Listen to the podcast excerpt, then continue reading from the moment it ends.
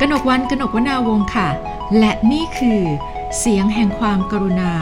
Compassionate Voice โดยโครงการชุมชนกรุณา กลุ่ม Peace Food a d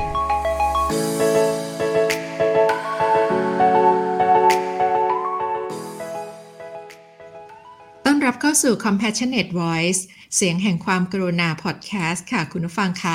วันนี้ดิฉันจะพาคุณผู้ฟังเดินทางไปที่ภาคอีสานนะคะ เราจะไปกันที่จังหวัดศรีสะเกดค่ะ ที่อำเภอเมืองจังหวัดศรีสะเกดมีห้องสมุดผีเสื้อ แค่ชื่อห้องสมุดเนี่ยก็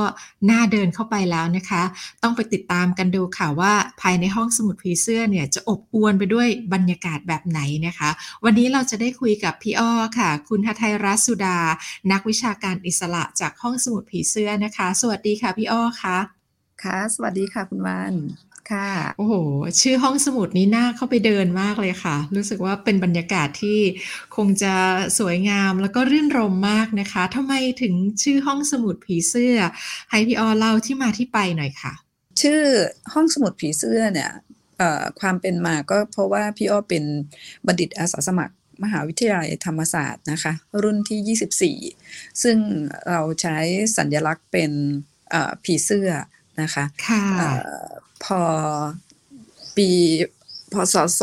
2558 ที่พี่อ้อลาออกจากงานประจำแล้วก็เลยตั้งใจกลับมาที่ศรีสะเกดซึ่งเป็นบ้านเกิด ก็เลยคิดว่าอยากจะแบ่งปันพื้นที่บ้านนะคะ ให้เป็นพื้นที่สาธารณะ ก็เลยคิดว่าเเราจะทำห้องสมุดสำหรับสำหรับให้เด็กๆในชุมชนเข้ามายืมหนังสือ ในขณะเดียวกันก็มีกิจกรรมกับเด็กๆด้วย แล้วก็ตั้งใจให้บ้านเนี่ยเป็นสถานที่ที่จะอบรมครูปฐมวัยค่ะกับกับคุณครูที่เขาสนใจเรื่องการออกแบบหลักสูตร เมื่อเขามาอบรมฟรีที่บ้านเราเนี่ยเขาก็จะได้ยืมหนังสือ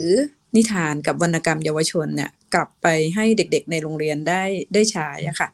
สองสามเดือนเอาไปทีละสามสิบห้าสิบเล่มอะไรประมาณนี้ค่ะ ก็เลยเป็นที่มาของของชื่อชื่อห้องสมุดค่ะ เหมือนมีแขกรับเชิญเข้ามาคุยกับเราสองคนเลยอะค่ะ พี่อ้อเหมือนจะได้ยินเสียงนกจิบจับจิบจับอยู่รอบๆตัวพี่อ้อเต็มไปหมดเลยอะใช่ใช่ค่ะ เพราะว่าที่บ้านปลูกต้นไม้เยอะมากค่ะค่ะโอ้โห อยากให้พี่อ้อบรรยายภาพหน่อยว่าห้องสมุดของเราเนี่ย ตั้งอยู่ตรงไหนทำไมถึงมีเสียงนกร้อง จิบจับจิบจับตลอดเวลาขนาดนี้ต้นไม้ที่ว่าเยอะเนี่ย เยอะขนาดไหนคะจริง ๆก็ในพื้นที่เนี่ยแค่ไร่เดียวนะคะ แล้วก็มีโซนมุมหน้าบ้านที่ติดถนนในซอยเลยค่ะ พอเข้ามาก็จะลักษณะของห้องสมุดก็จะเป็นซุ้มเหมือนเหมือนกาแฟเหมือนร้านขายกาแฟ เพราะว่า ตอนที่พี่อ้อ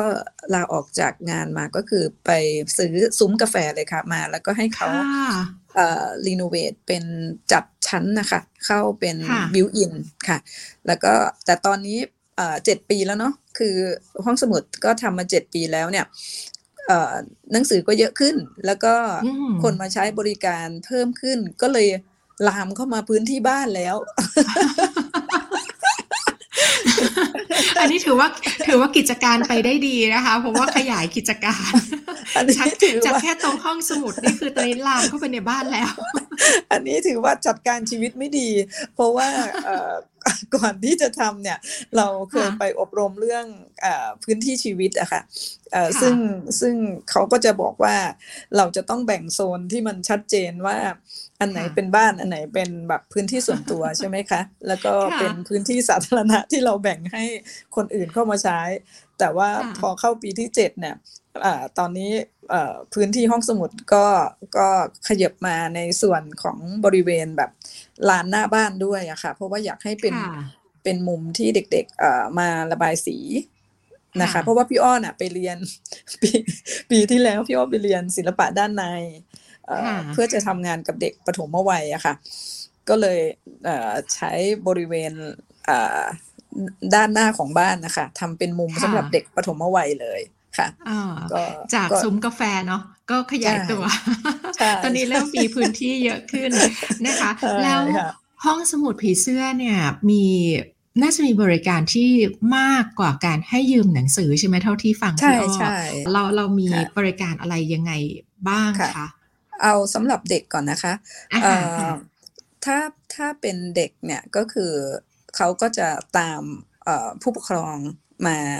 คือผู้ปกครองมายืมหนังสือเนาะแล้วก็ค่ะหรือหรือเอ่อผู้ปกครองที่มาเรียนนะคะ ผู้ปกครองที่เป็นผู้อำนวยการ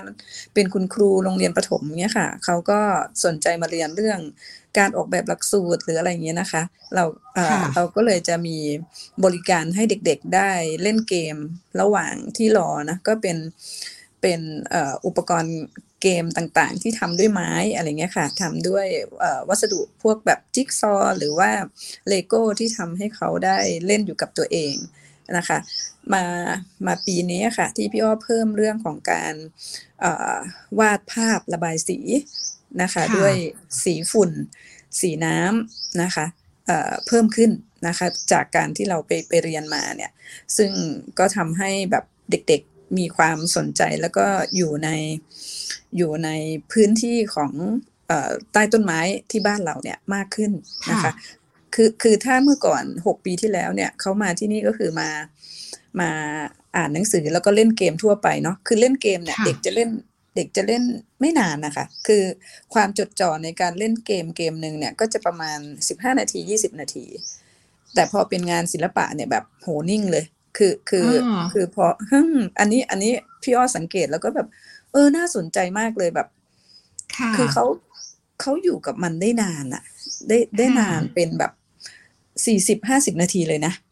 เด็กเล็กอะเด็กเด็กเอ่อห้าขวบเด็กปหนึ่งอะไรเงี้ยค่ะ ที่ค่ะที่มาที่บ้านค่ะ มีเรื่องค่ะหนังสือนะมีสอนวาดรูปนะคะค่ะระบายสี พาเล่นเกม พาเล่นเกม มีอะไรใช่อีค่ะกไหมคะเอ่อถ้าเป็นเด็กๆเนี่ย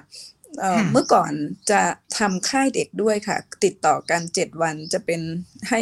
เอ่อลูกชาวบ้านในชุมชนนี่แหละ แล้วเขาก็มาเรียน แต่ทีเนี้ยเด็กโตขึ้นไงคือตอนนั้นเนี่ยเด็กจะอยู่ประถมนะคือคือห้องสมุดเราเนี่ยเด็กที่มาแล้วก็ใช้เวลาอยู่ด้วยมากเนี่ยจะเป็นเด็กประถม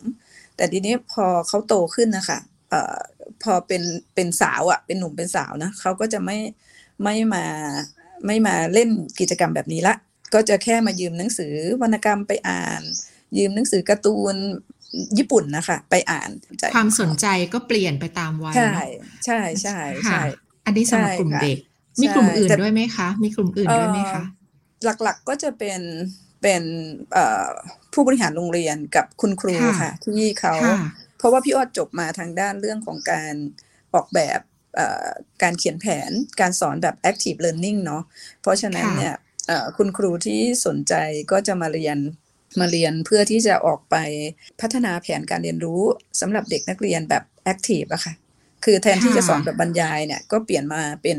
กระบวนการที่ทำให้เด็กได้ลงมือทำได้เกิดการคิดวิเคราะห์ แล้วก็แบบสนุกไปกับการเรียนอะไรเงี้ยค่ะค่ะ เพราะฉะนั้นส่วนพี่อ้อก็จะเป็นผู้จัดฝึกอบรมให้กับใช่ครูใช่ไหมคะนักการศึกษาใช่ที่สนใจใช่เรื่องของกระบวนการต่างใช่ๆนะคะค่ะมีอีกไหมคะมีมีกลุ่มที่สามเอ่อีอกไหมคะส่วนที่สามเนี่ยก็จะเป็นในสายงานของคนที่ดูแลผู้ป่วยนะคะค่ะเอ่อซึ่งเป็นทั้งเอ่อพยาบาลเจ้าหน้าที่สาธารณสุขที่อยู่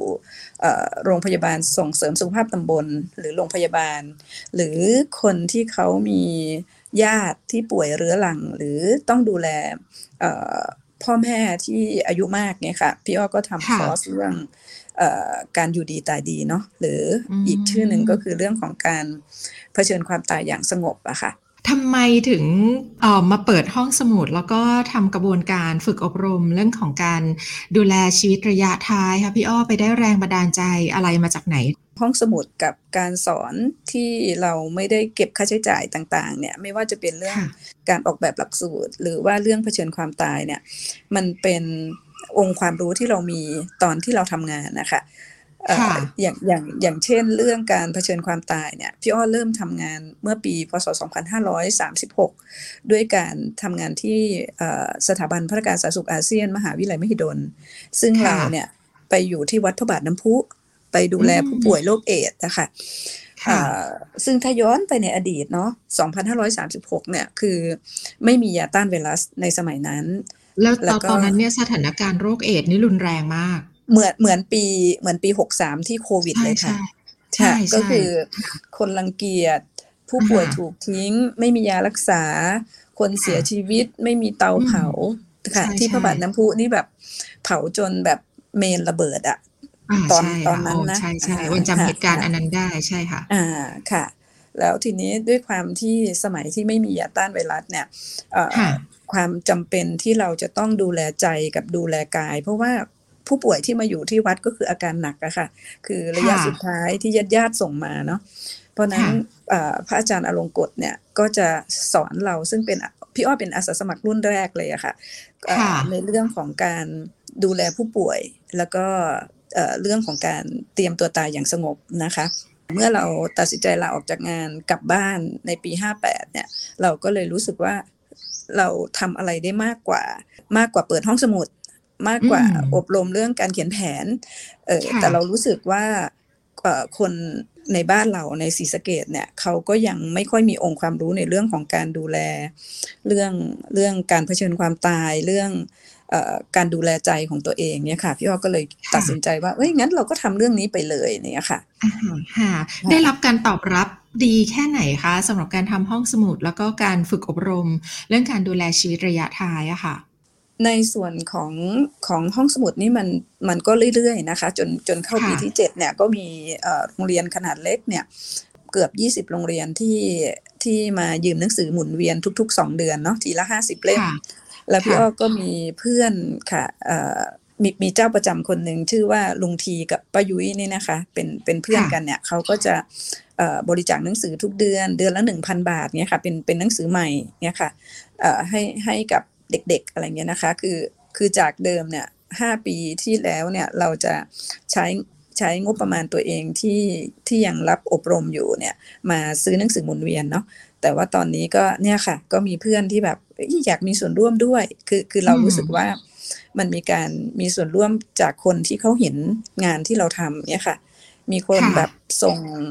เอ่อเกมสำหรับเด็กๆนะคะ หนังสือนิทานเพิ่มเพิ่มขึ้นมา อันนี้ถ้าเป็นคนที่เขาแบบ เรียกว่าเป็นลมใต้ปีกที่อยากให้เราเอ่อ ทำสิ่งนี้ต่อไปในบ้านเกิดเนี่ยค่ะเอ่อกลุ่มเด็กที่เราเคยทำกิจกรรมกับเขาตั้งแต่เขา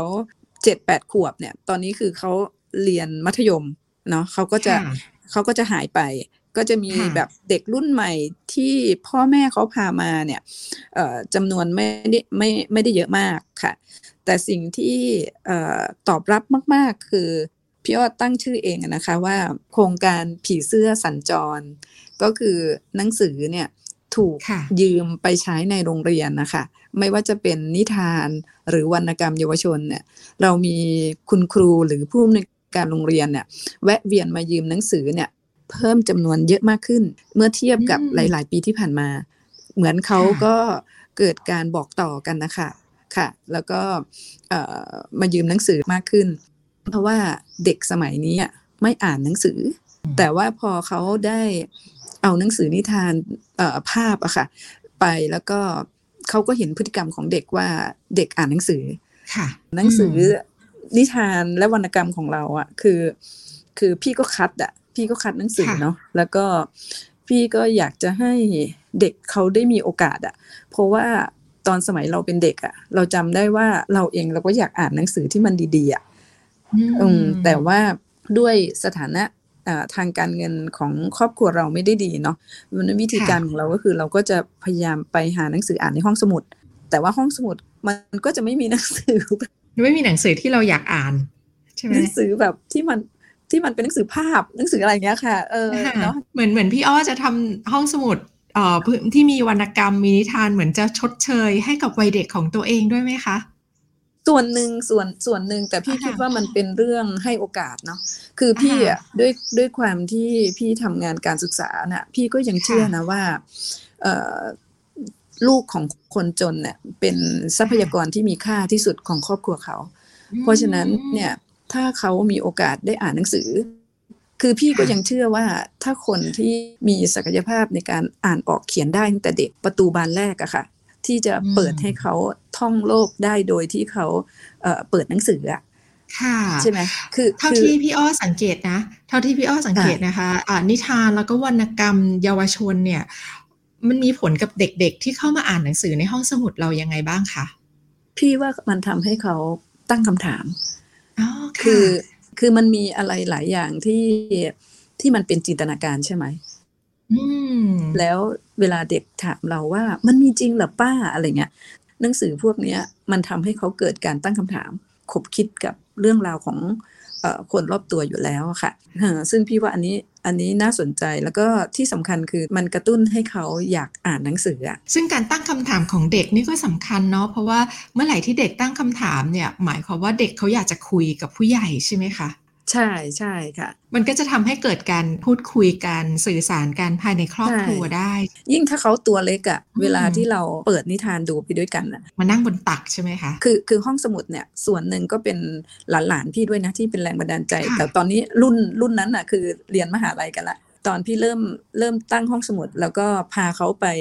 ร้านหนังสือ คือให้เขาเป็นคนเลือกหนังสือเข้าห้องสมุดเองอะไรเงี้ยค่ะค่ะแล้วก็ตอนนี้หลานสาวพี่คนหนึ่งก็เป็นนักเขียนด้วยนะอืมจากที่แบบว่าเขาคุกคีอยู่ที่นี่อะค่ะเจ็ดปีอะค่ะค่ะ เด็กก็ไปต่อยอดของเขาเองอะแต่ทีนี้ในปัจจุบันน่ะ ในปัจจุบันค่ะที่พี่อ้อก็ออกจากงานประจำแล้วเนาะ แล้วก็ค่ะมาทำห้องค่ะสมุดมาทำกระบวนการฝึกอบรมเนี้ยค่ะ ความยั่งค่ะยืนของการทำงานจะต้องมีรายได้เข้ามาหมุนเวียนเนาะ รายได้สนับสนุน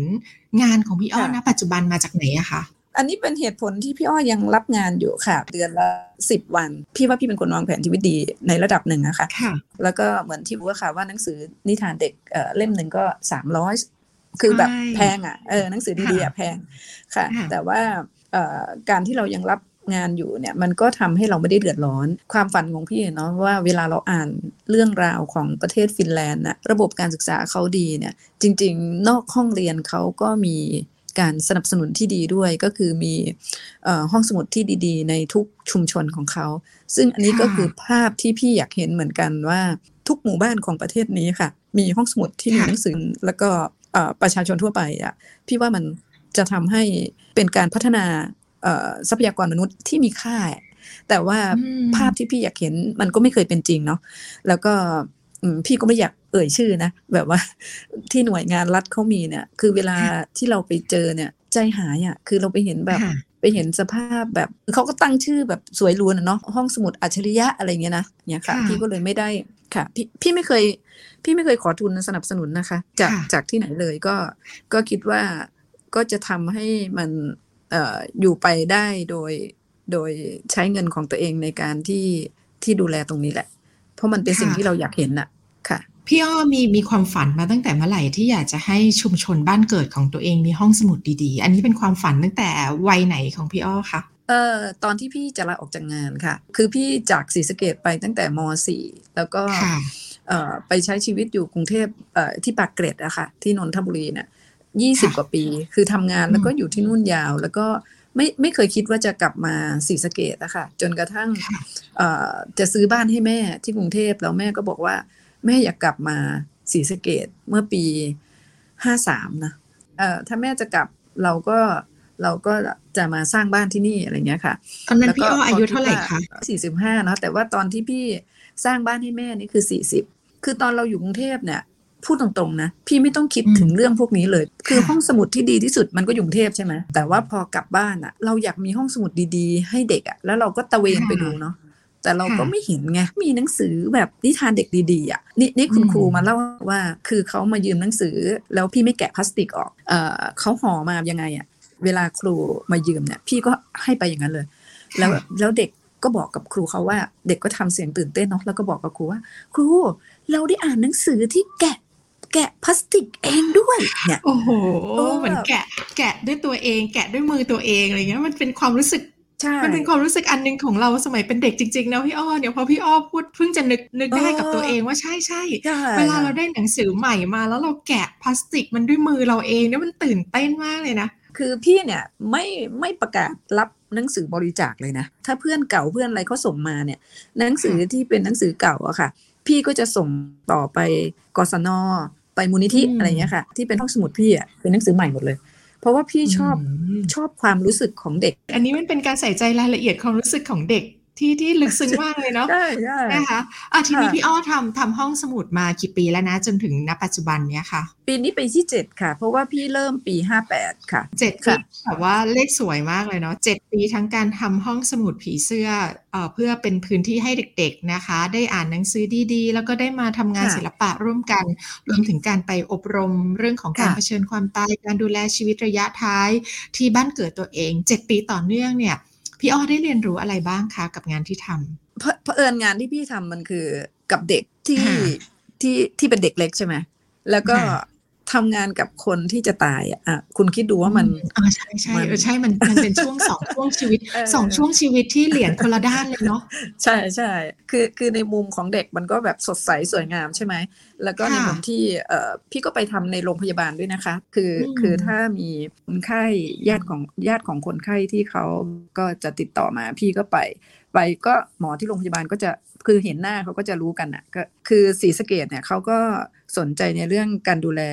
คือเขาก็ทำเรื่องการดูแลแบบประคับประคองด้วยนะคะ ในค่ะในโรงพยาบาลของของศรีสะเกดอะค่ะเพียงแต่ว่าเขาไม่มีอาสาสมัครเป็นแบบอืม full time ในการที่ไปช่วย พี่อ้อเข้าไปทำหน้าที่ของการประคับประคองยังไงบ้างคะช่วยลงรายละเอียดหน่อยคือคือที่พี่อ้อเล่าว่า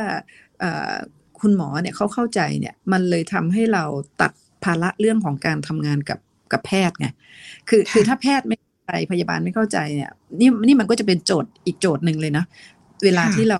เอ่อผู้ป่วยในระยะสุดท้ายแบบประคับประคองเนี่ย แต่พอโรงพยาบาลศรีสะเกดเนี่ยเขาก็มีมีให้เลือกนะคะ มีช้อยนี้ให้กับญาติของคนไข้และคนไข้ได้เลือกด้วยว่าเอ่อในระยะสุดท้ายเนี่ยก็จะไม่ไม่ยื้อใช่ไหมคะอืมแล้วก็ค่ะต้องการที่จะจากไปอย่างสงบเนี่ย มันก็เลยช่วยเราเปราะหนึ่งละในการที่ไม่ต้องค่ะไปเสียพลังงานกับการจัดการโจทย์ เรื่องของบุคลากรสาธารณสุขที่เขาต้องการยื้อเนาะเพราะว่าก็จะมีค่ะกลุ่มแพทย์พยาบาลที่เขาเชื่อว่า ถ้าเขาปล่อยให้คนไข้เสียชีวิตเนี่ยมันคือความล้มเหลวอะเพราะฉะนั้นงานพี่อ้อก็จะอยู่สองส่วนก็คือญาติกับคนไข้นะคะค่ะ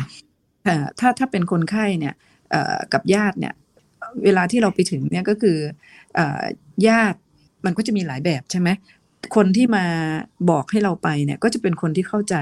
เพราะฉะนั้นสิ่งแรกที่พี่อ้อไปก็คือต้องไปสังเกตก่อน ไปครั้งที่หนึ่งเนี่ยแทบไม่ทำอะไรเลย ก็คือไปค่ะแนะนำตัวเอ่อค่ะบอกว่าเป็นเพื่อนของคนนี้มา แล้วก็เราก็จะสังเกตบรรยากาศนะคะดูค่ะดูญาติเอ่อเอ่อของแต่ละคนเนาะสังเกตอาการของผู้ป่วยนะคะ สติเขามีมากน้อยแค่ไหนเขาเอ่อมีความกลัวความกังวลกับ อาการของโรคกับมีมุมมองเกี่ยวกับเรื่องของความตายยังไงอะไรอย่างเงี้ยค่ะ ค่ะ ค่ะแล้วจากนั้นเราก็ค่อยๆพาเขาเอ่อเจริญสติอะค่ะ ก็คือให้เขาได้รับรู้การหายใจเข้าออกเป็นจังหวะอะไรอย่างนี้เนาะแล้วก็ค่ะเอ่อที่พูดเรื่องความตายเลยเอ่อก็คืออมมาพานอนค่ะ จะได้แบบค่ะพักสบาย หายใจเข้าหายใจออกก็คือประสบการณ์ที่พี่อ้อทำงานที่วัดพระบาทน้ำพุนั่นแหละอ่า ในการที่แบบแบบดูแล แล้วก็เมื่อสามปีที่แล้วเนี่ยพี่อ้อก็ไปอบรมเพิ่มเติมอะค่ะเรื่องของการค่ะเผชิญความตายเนี่ยค่ะ แล้วก็เอามาแบบมาเรียนรู้แล้วก็ปรับให้ให้มันสอดคล้องกับกับเอ่อคนไข้แต่ละคนอะไรอย่างเงี้ยค่ะ ค่ะค่ะ ก็ต้องกลับมาที่คำตอบ ตะกี้นี้ละเพราะว่าพอค่ะพอพี่พี่พี่อ้ออธิบายแบบนี้เราก็จะเห็นภาพการทำงาน การทำงานกับเด็กเล็กเนาะที่กำลังเติบโตงอกงาม กับการดูแลผู้ป่วยระยะท้ายที่กำลังเข้าถึงจุดจบหรือจุดของการจากพลากเนาะในช่วงสุดท้ายของชีวิตเนี่ยซึ่งเป็นเหรียญสองด้านเลย พี่อ้อค่ะค้นพบเรียนรู้อะไรบ้างคะพี่เรียนรู้ว่ามันมันไม่ใช่สุดท้ายอะ พี่เรียนรู้อืมมันเป็นการเริ่มต้นของการเดินทาง มันวนมาแต่ค่ะว่ามันก็เหมือนเป็นวัฏจักรชีวิตเนาะใช่อันนี้เป็นความเชื่อทางพุทธบ้านเราเลยเนาะใช่ใช่ค่ะมันมันเป็นการเริ่มต้นเดินทาง มันเป็นค่ะเหมือนถ้าร่างกายนี้มันเหมือนเสื้อผ้าที่มันเก่ามากแล้วอะ มันค่ะก็จำเป็นต้องถอดทิ้งอะแล้วก็อืมอืม แล้วก็จิตก็เดินทางต่อเนี่ยค่ะค่ะเพราะบางทีเวลาพี่อยู่กับเด็กเล็ก ๆ เวลาเราระบายระบายสีด้วยกันเนี่ยเอ่อค่ะ หรือเล่นด้วยกันเนี่ย มันก็มีคำพูดอะไรบางอย่างที่พี่หลุดออกมาจากปากเด็กที่พี่ก็รู้สึกว่า เธอเป็นใครอะไรพี่ต้องแปลบางทีเด็กอะเขาพูดอะไรที่มันออกมาจากใจเขาซึ่งมันไม่ได้ผ่านความคิดอะไรเลยมันออกมาจากความรู้สึกเขาอะแต่ไอ้คำพูดพวกนั้นอะบางทีมันมาสอนใจเราได้เยอะมากเลยเนาะใช่ใช่แล้วพี่ก็รู้สึกว่า เอ้านี่มัน นี่เธอเป็นใครเนี่ยเออบางทีเด็กเขาก็อาจจะมีอะไรติดตัวผู้ป่วยติดหรืออะไรตัวเขามาเนาะพี่ก็เลยไม่ได้รู้สึกว่ามันคือการสิ้นสุดอะค่ะ พี่คิดว่ามันมันก็เดินค่ะทางวนเวียนอยู่นี่เออตราบใดที่เรายังยังอยู่ในในวัฏจักรนี้อะนะมันอ๋อก็เราเราส่วนตัวพี่พี่อืมอ้อเอง เราเห็นการเกิดดับเนาะกลัวการเจ็บป่วยหรือกลัวการค่ะที่จะต้องเข้าสู่วาระสุดท้ายของตัวเองไหมคะเออพี่ก็ไม่รู้ค่ะเหมือนกันเลยนะ อันนี้ พูดแบบจริงใจมาก ๆ เลย คือเราก็ไม่รู้นะว่าตอนตอนวาระท้ายของเราเราต้องไปเจออะไรบ้างใช่ไหมคะแต่วาระท้ายเนี่ย คือพี่ค่ะไปเรียนมาพี่เรียนอ่ากักับการกฤษดาวันที่พันดาราใช่ใช่คือคือสายววชิรยานพี่ก็ไปเรียนมาสองคอร์สเนาะของเถรวาทพี่ก็เรียนเนาะสายเซนของหมู่บ้านพรหมพี่ก็เรียนคือคือคือเราอะเตรียมแต่คนอื่นใช่ไหมใช่ พี่ก็ยัง question ในใจเนาะว่า เออที่เราอืมเรียนมาทั้งหมดเนี่ย มันเป็นหลักการมันเป็นทฤษฎีอะแล้วเราก็ไม่เคยตายจริง มันก็คงมีมีความว้าวุ่น เออ เจ็บปวดทรมานเนี่ย สติเรามันจะมากน้อยแค่ไหนอะไรเงี้ย ในการที่เราจะพร้อมที่จะไปอย่างสงบอะไรเงี้ยนะค่ะทำให้คนอื่นน่ะเขาก็เหมือนสงบนะ แต่เวลาทุกทีเลยที่พี่เจอคำถามว่า แล้วคิดว่าตอนตัวเองจะตายเนี่ยจะสงบไหมเนี่ย พี่ก็แบบว่ามันจะจริงหรือเปล่าวะอะไรเงี้ย คือเราก็ไม่รู้เนาะเพราะว่าเราก็เราก็ไม่ไม่เคยรู้หรอก เราก็ไม่รู้หรอกเออเพราะว่าอันนั้นมันก็เป็นอนาคตเนาะถ้าอย่างนั้นอืมเอากลับมาที่ณปัจจุบันนี่แหละที่ค่ะที่พี่อ้อทำภารกิจเนาะเอ่ค่ะอวันฟังเรื่องราวของพี่อ้อเนี่ยเราเห็นภาพเลยนะคะคุณผู้ฟังว่าพี่อ้อเนี่ยก็ทุ่มเทเนาะทั้งกายใจทรัพย์ นะคะเพื่อที่จะดูแลเด็กๆในชุมชนของตัวเองด้วยการสร้างห้องสมุดผีเสื้อขึ้นนะคะซึ่งก็ต้องผ่านความทุ่มเทหลายสิ่งค่ะนะคะแล้วก็คิดอย่างลุ่มลึกนะคะเพื่อที่จะเข้าถึงความต้องการการเรียนรู้ที่แท้จริงของเด็กตามวัยของเขาด้วยเนี่ยนะคะเอ่อในส่วนนี้เนี่ยพี่อ้อค้นพบความสุขของการเกื้อกูลกันนะคะ ผ่านห้องสมุดผีเสื้อยังไงคะ พี่ก็คิดง่าย ๆ ค่ะวันว่า อืมเราทำเราก็ได้แหละ คือค่ะคือหลายอย่างเนี่ย เงินมันทำไม่ได้อะสิ่งที่มันมีความหมายสำหรับพี่คือการที่ได้ลงมือทำในสิ่งที่เราอยากเห็นค่ะแล้วเวลาที่เราทำสิ่งเหล่านี้ด้วยการให้กับคนอื่นเนี่ย จริง ๆอะเราได้รับทุกครั้งที่เราได้ลงมือทำด้วยการให้กับคนอื่น ไม่ว่าจะเป็นการให้เด็กๆ ได้เข้ามาใช้พื้นที่บ้านเรา หรือการที่เราได้อบรมให้กับครูโดยไม่มีค่าใช้จ่าย การที่ค่ะเราได้ดูแลผู้ป่วยระยะสุดท้ายให้เขาจากไปอย่างสงบเนี่ยเราเราคิดว่านี่คือการให้ แต่ในมุมของพี่พี่คิดว่านี่คือการที่เราได้รับ เพราะมันทำให้เรารู้สึกมีคุณค่า แล้วก็ชีวิตเรามีความหมายที่เราใช้ชีวิตอยู่ในบ้านเกิดของเราอะค่ะค่ะโห ดีมากเลยค่ะ พี่อ้อ วันนี้ก็ได้รู้จักกับห้องสมุดผีเสื้อเนาะ แล้วก็ เรียกว่าได้ฟังเรื่องราวของพี่อ้อที่คงจะเป็นแรงบันดาลใจนะคะ ให้กับท่านผู้ฟังหลาย ๆ ท่านเลยเนาะถ้ามีโอกาสที่จะได้ช่วยเหลือเกื้อกูลกันนะคะ ไม่ว่าจะเป็นทางใดทางหนึ่งเนาะต้องขอขอบคุณอย่างยิ่งเลยค่ะ พี่อ้อหัทัยรัตน์สุดา นักวิชาการอิสระจากห้องสมุดผีเสื้อที่อำเภอเมืองจังหวัดศรีสะเกดนะคะ ขอบคุณแล้วก็สวัสดีพี่อ้อด้วยค่ะ ค่ะ สวัสดีค่ะ ทิ้งท้าย EP นี้ขอฝากเสียงแห่งความกรุณา จากหัวใจของเธอ คุณหัทัยรัตน์สุดา ไว้ดังนี้ค่ะ เราเราคิดว่านี่คือการให้ แต่ในมุมของพี่พี่คิดว่านี่คือการที่เราได้รับ เพราะมันทำให้เรารู้สึกมีคุณค่า แล้วก็ชีวิตเรามีความหมายที่เราใช้ชีวิตอยู่ในบ้านเกิดของเราอะค่ะ